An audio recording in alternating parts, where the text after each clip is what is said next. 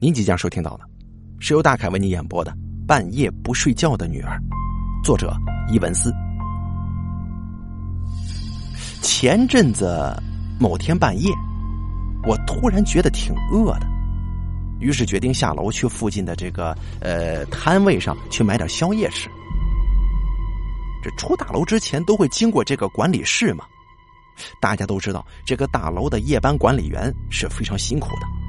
你如果想睡觉，你只能偷偷的睡；你遇到住户，你还得装作那种哎强有精神的那种 那种状态啊。所以说，你不能让业主看出来你在这睡觉啊，这不合适嘛。因为我比较年轻，所以呢，这个管理员对我也是比较随便的这么一个态度。这久而久之呢，这处的关系就像是什么呢？朋友似的了。我呢，管他叫廖哥。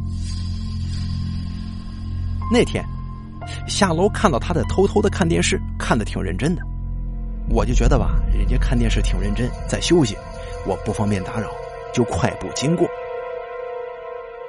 我买东西回来的时候，经过管理室，跟他对了眼了。我当时就寻思，哎呦，这作息可真辛苦啊！实在不行，就把他叫出来抽根烟吧。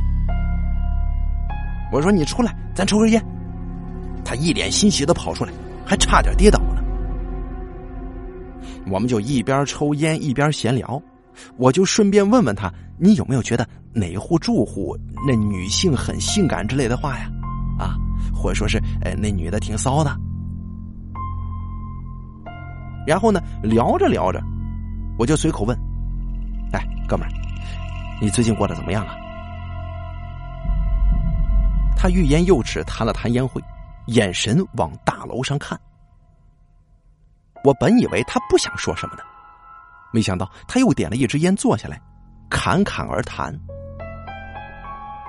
因为大楼一楼附近呢设有花园，所以呃，经常会有一些三姑六婆呢聚在那儿讨论一些八卦的内容。他说他之前有一次是白天值班，正在公园浇花呢。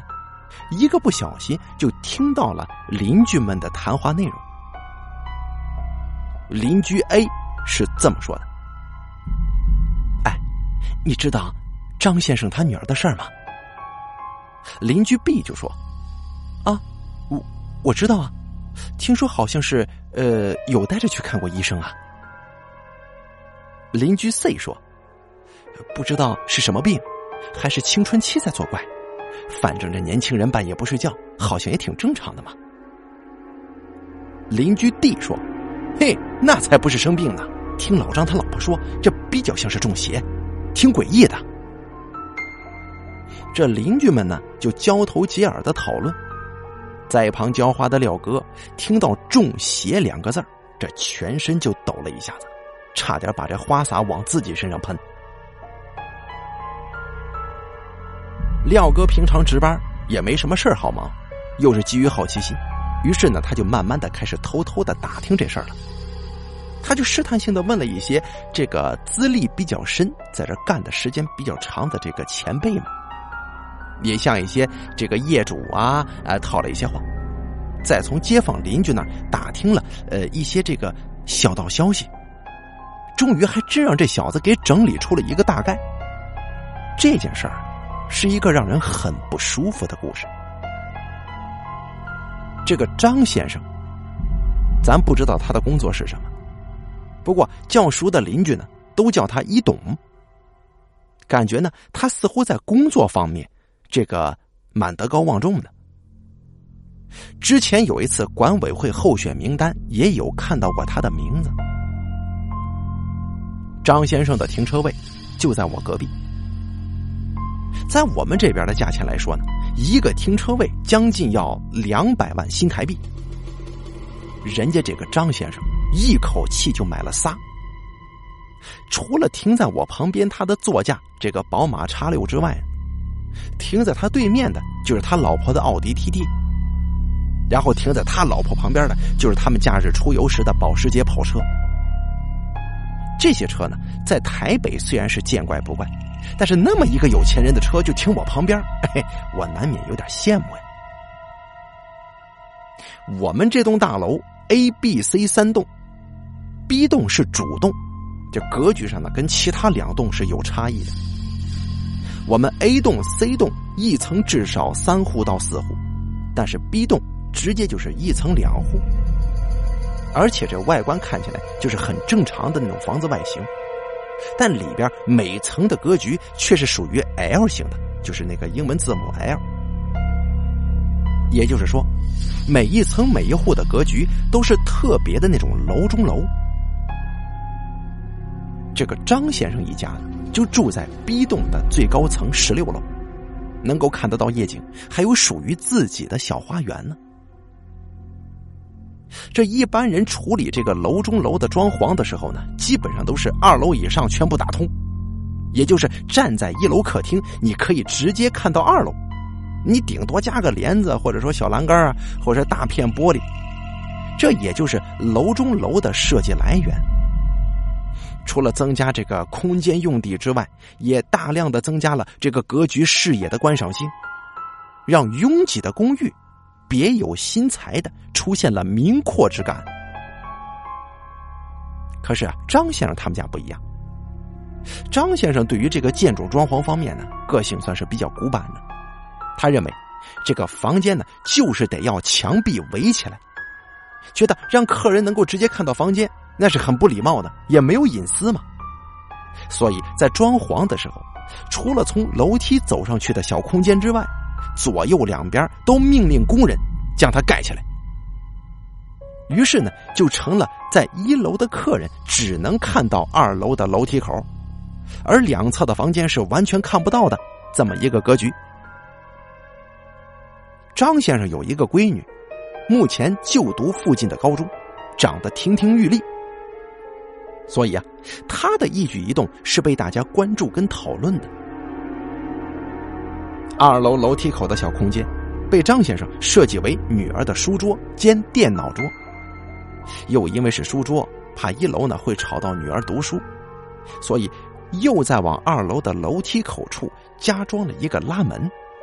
这个女儿读书的时候呢，她可以把这个门拉起来，能够有一个安静的环境，可以更加专心的学习。当初房子完工之后，张先生有请过这个风水师来看格局。这个风水师面色凝重的就说了：“你二楼书桌的这个空间，人绝对不能久待呀，因为两侧房间的通风口，也就是窗户，都被墙壁给挡了，形成空气不对流的这么一个情况。而且因为是楼中楼的关系。”二楼的天花板并没有达到应有的高度，等于变相的把这个污秽之气压缩在这个小小的空间里头。人在里面待久了，身体会不好，精神也会受到影响。不然就是建议人要是待的话，这两侧房门你应该及时呢都得打开，要通风。这张先生请风水师过来看了，但他本身不是一个迷信的人。他哼哼哈哈的听听了，也就含含糊糊的就就就应了，就忘了。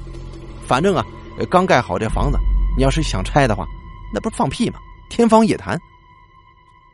于是，这个张先生一家人就开始了庸庸碌碌的上班生活。因为新居落成的时候，女儿还很小啊，会待在书桌前面学习那是不可能的事所以也没发生什么特别的事这直到近一两年，这女儿啊要考高中了，所以每天是日以继夜的发愤图强啊。也就是说，会开始长时间的待在这个被风水师誉为集污秽之气于一身的小空间里。这段时间，这个张先生的女儿偶尔会对父母说：“爸妈，我头疼，总是抱怨睡不好。”可是这些话呢，听在父母的耳朵里，并不是那么受用。尤其是在准备大考的时候，所以也没放心上，以为是学业压力大。他们只是不断的去催促女儿：“你得用功读书啊，啊，你不能偷懒啊。”后来终于这个考试就结束了，但是他闺女的成绩呢，没有预期的那么好。全家人都感受到非常非常的郁闷。这个望女成龙的这个张先生，更希望女儿高中能够更努力，看看考大学的时候能不能扳回一城来。因此，就更加强女儿的自我学习能力。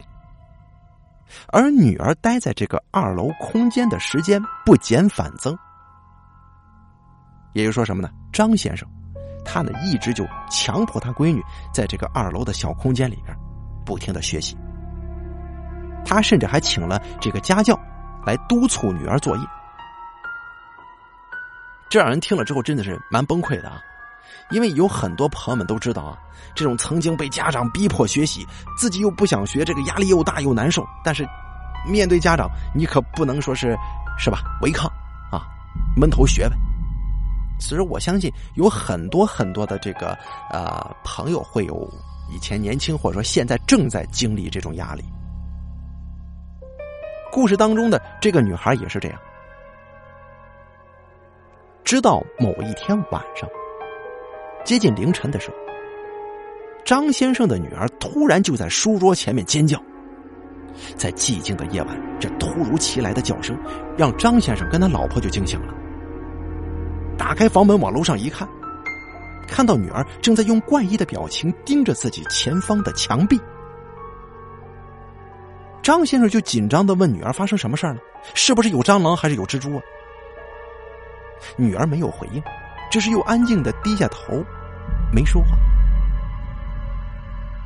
张先生的老婆安抚女儿，并且呢叫她早点睡，你这个读不完的书呢，明天再读吧。这事儿也就不了了之了。只是大家觉得，可能是自己给的压力太大，导致自己的女儿会发生这种状况。但是也是因为这声尖叫，这附近的这些邻居们呢，就渐渐的。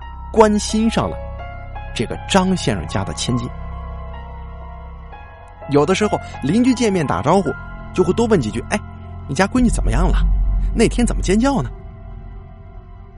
这街坊邻居们呢，都会比较关心他的女儿。再过了一阵子，女儿的黑眼圈是越来越严重，这个精神也越来越不好，而且开始慢慢的足不出户。在家也就算了，但是他却一直窝在二楼的这个书桌前头。张先生夫妻一开始还心说：“哎呦，咱闺女有觉悟呀，还真是在家卧薪尝胆呢。”也就不怎么在意。但是有一天呢，张先生的老婆无意间往二楼这么一看，他看到他的闺女以一种奇怪的姿势拿这个笔。顶着自己的眉心，眼睛就看着黑色的电脑屏幕。刚开始还以为女儿是在想问题，或者说思考题目呢。弄了一阵子家事之后，就泡一杯牛奶上去给女儿。但是他却发现女儿仍然维持着这个姿势不动，叫了几声没反应，走近一看。女儿眼神空洞呆滞，完全不像是在看书那样聚精会神。他就赶紧吓得就叫女儿：“怎么着了，闺女啊？”又叫张先生上来一探究竟。不知道是不是张先生认为自己这么一个富裕的家庭发生这种事儿，可能传到外头挺难看的吧？他现在啊，就开始对外隐藏自己闺女出现身体状况的这个事儿了。那家大业大的传出去自己女儿有毛病，那不让人笑话吗？这邻居们也觉得怎么这么奇怪呢？越来越少看到他们家闺女的身影了呀。然后呢，张先生夫妇都把他女儿生毛病的这个事儿搪塞来搪塞过去，啊，谁也不跟他们说。直到某一天，夜班的某位管理员，哎，不是刚才那个老廖啊，那个管理员在巡逻的时候。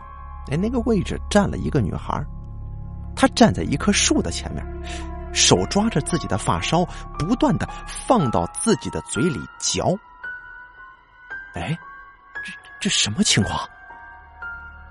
这管理员吓了一大跳，走进去拿手电筒这么一照，哎呦，这不是张先生家闺女吗？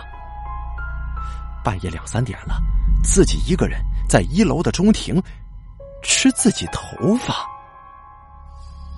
这事儿非同小可，即使想隐瞒，很快的，这个消息就在街坊邻居之间传开了。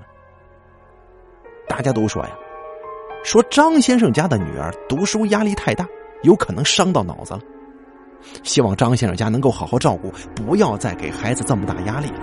毕竟现在当今社会，这个读书可不是唯一的一个往后发展的趋向。这毕竟生命跟健康是最重要的。老廖说到这边，他挠了挠头，就说呀：“那天呢，我正好遇到了老张家闺女的那个家庭教师了。那个时候啊，家庭教师要回家去了。”特地到管理室归还那个电梯的感应磁卡，他当时一脸的苦相啊。然后呢，老廖在官腔的问候一下之后，就问了：“哎，呃，我听说你是张先生家闺女的家教是吧？他家闺女到底什么情况啊？”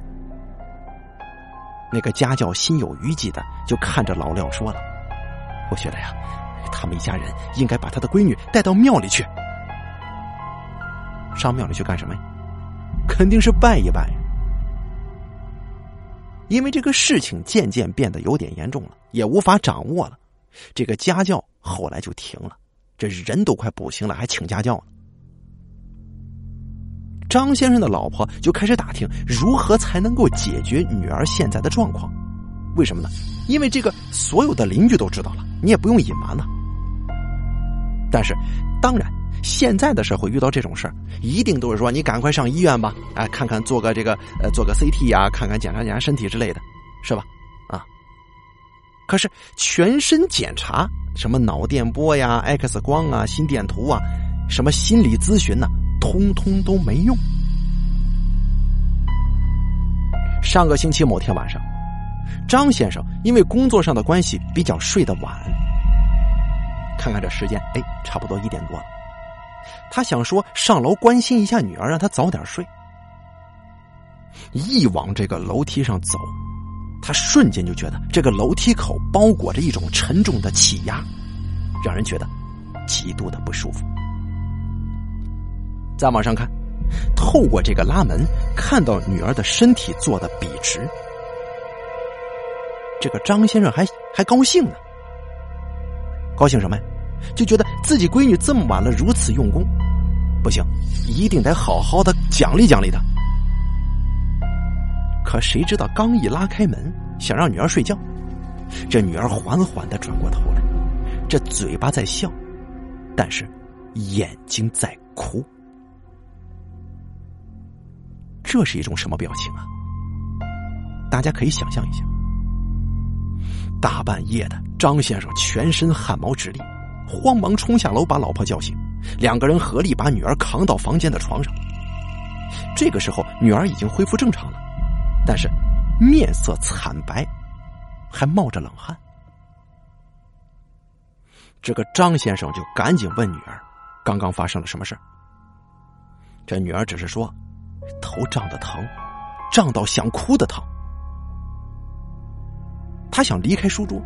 可是这个书桌好像是把他给绑住了似的，他没有办法移动。然后张先生就拿了头疼药，还有开水，给他闺女，就催促他把药吃了，你赶快休息，明天呢就不要去学校了，全家人一起出去走一走。这个女儿躺在床上，突然瘪了瘪嘴就笑了，他说了一句话，让张先生夫妻俩直接吓坏了。他说了一句。我晚上不会睡觉的。夫妻二人就讨论，闺女怎么变成这样？张先生依然坚持，还得再带女儿去大医院检查。但是他老婆一直认为，现在应该寻求一些宗教上的解决方法了。这个张先生本来就是挺唯物主义的，一听老婆这么说，更是嗤之以鼻，他就骂呀。骂什么呢？骂太多人就是因为迷信导致很多病情被拖延了，到最后来不及治疗死了。他认为世界上人体的身体状况变化都可以被医学所解释，没有所谓的怪力乱神。然后这夫妻俩呢就顶起来了，也讨论不出个所以然来。只好都互相睡去。也不知道睡了多久，张先生的老婆又一直觉得有水滴在他脸上，他因为这个就醒了。睁开眼睛一看，在朦胧的黑暗当中，这个床旁边站了一个黑色的身影。这身影弯弯的腰，迎面就看着张先生的老婆，并且贴得很近。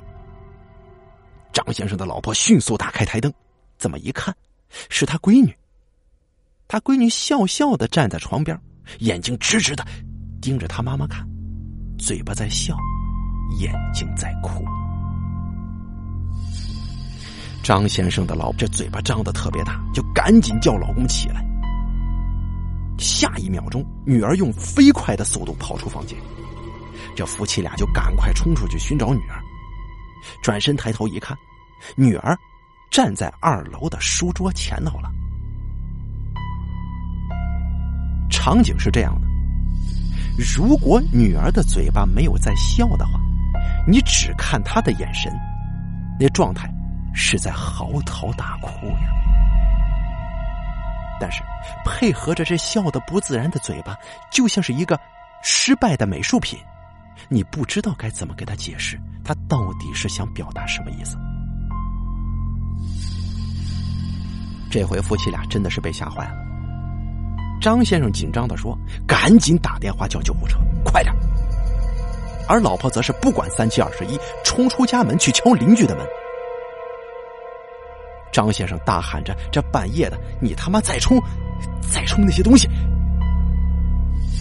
正骂着呢，只见邻居王太太出来。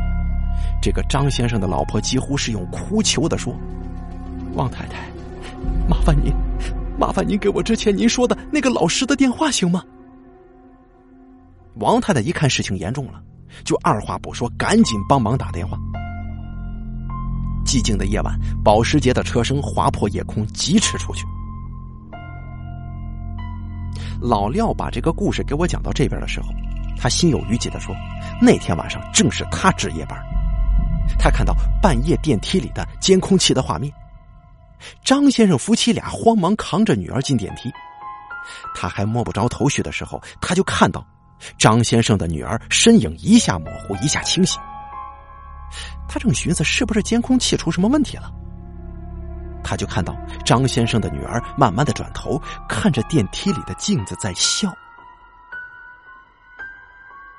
虽然监控器的画面没有办法看得太清楚，但是很明显，那个笑容配合着他父母的匆忙，显得格外诡异。这大半夜的，张先生一家。这乒乒乓乓的声响也惊扰了附近的住户，再加上大家你传我我传你的，这整件事情也就被许多三姑六婆拿出来搞那个茶余饭后的这个谈资了。这件事似乎不是秘密。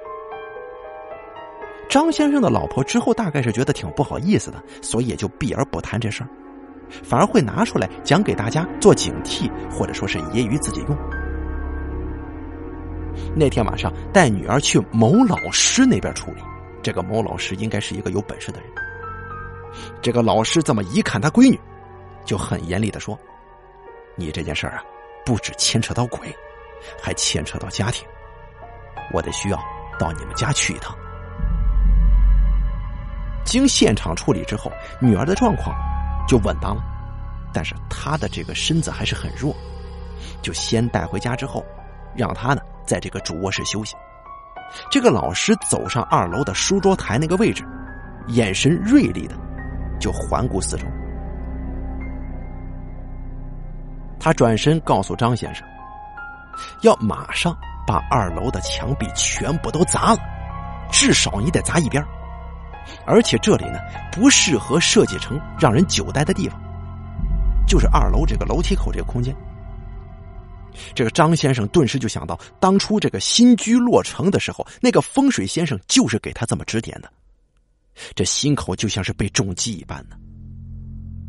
这个老师就解释说，这个空间呢，四处都是冰冷强硬的墙壁围住，平时两侧的房门，甚至房间里的窗户，也是紧闭不透风的。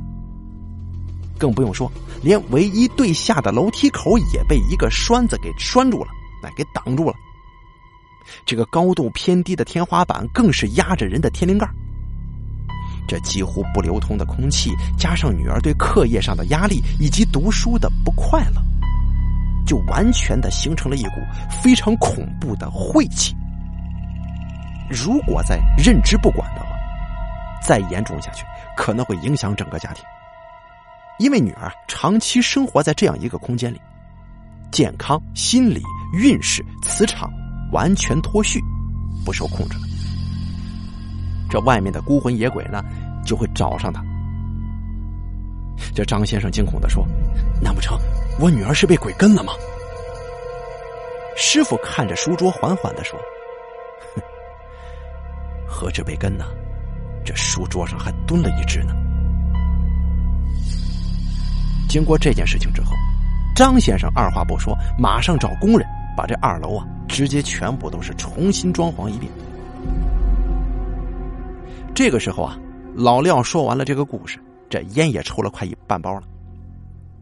我买的宵夜早就凉了，但是我听的是啧啧称奇啊。老廖反问我一句话，我说：“这风水格局真的会影响这么大吗？”我看着老廖又伸过来拿我烟的手说：“这我哪知道？”啊老廖说：“我干保安这行也快五年了。”我前前后后待过不少的大厦，这件事儿倒是我第一次亲眼目睹啊！我默默的把烟藏进口袋里。嘿，要是真那么容易被你遇到，这世界上就不会有那么多神棍了。然后老廖说：“好险呐！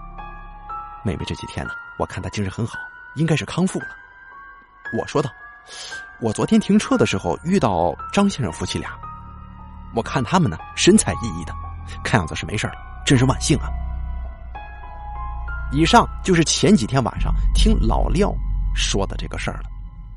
所以说，一个房子的好跟坏，它不单纯的只是跟地段呐、跟朝向啊、跟这个家居的摆设有关，而且呢，跟这个格局啊、后天的装潢啊，也都是有密切联系的。也难怪听人家经常说，这个家那边要放水晶，这个门呢得朝哪个哪个方向，这个床得朝哪个哪个方向。虽然现在的年轻人越来越不重视这些，但还是提醒大家，有很多事情是宁可信其有，不可信其无。好了，这个叫做半夜不睡觉的女儿演播完毕，感谢您的收听。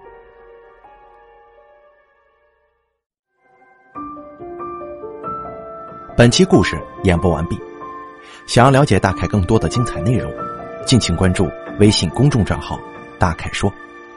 感谢您的收听。